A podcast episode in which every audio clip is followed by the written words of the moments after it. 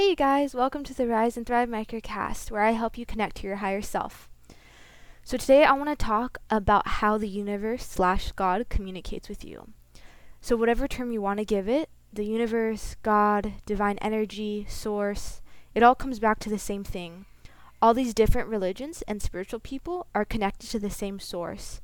And a lot of people will pray or meditate and ask for whatever their higher power is for help or for an answer, and a lot of people become upset when they feel like it is left unanswered. The thing is is that the universe is communicating with you all the time.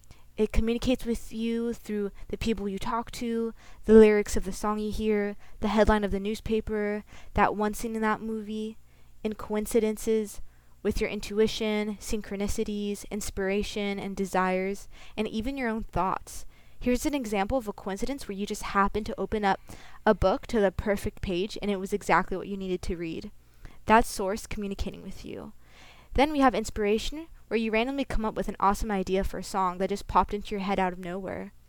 And then there's always the people around you. For example, when your friend says, Hey, I saw this movie and I think you'd like it. And then that movie ends up inspiring you to pursue a new passion. So when you can learn to become aware of what is occurring around you, you'll see that this whole universe is constantly trying to help you on your journey, but you have to make sure you're actually present and listening to what it's trying to tell you. Remember, you are never alone on your journey. So thank you guys so much for listening. Much love and namaste.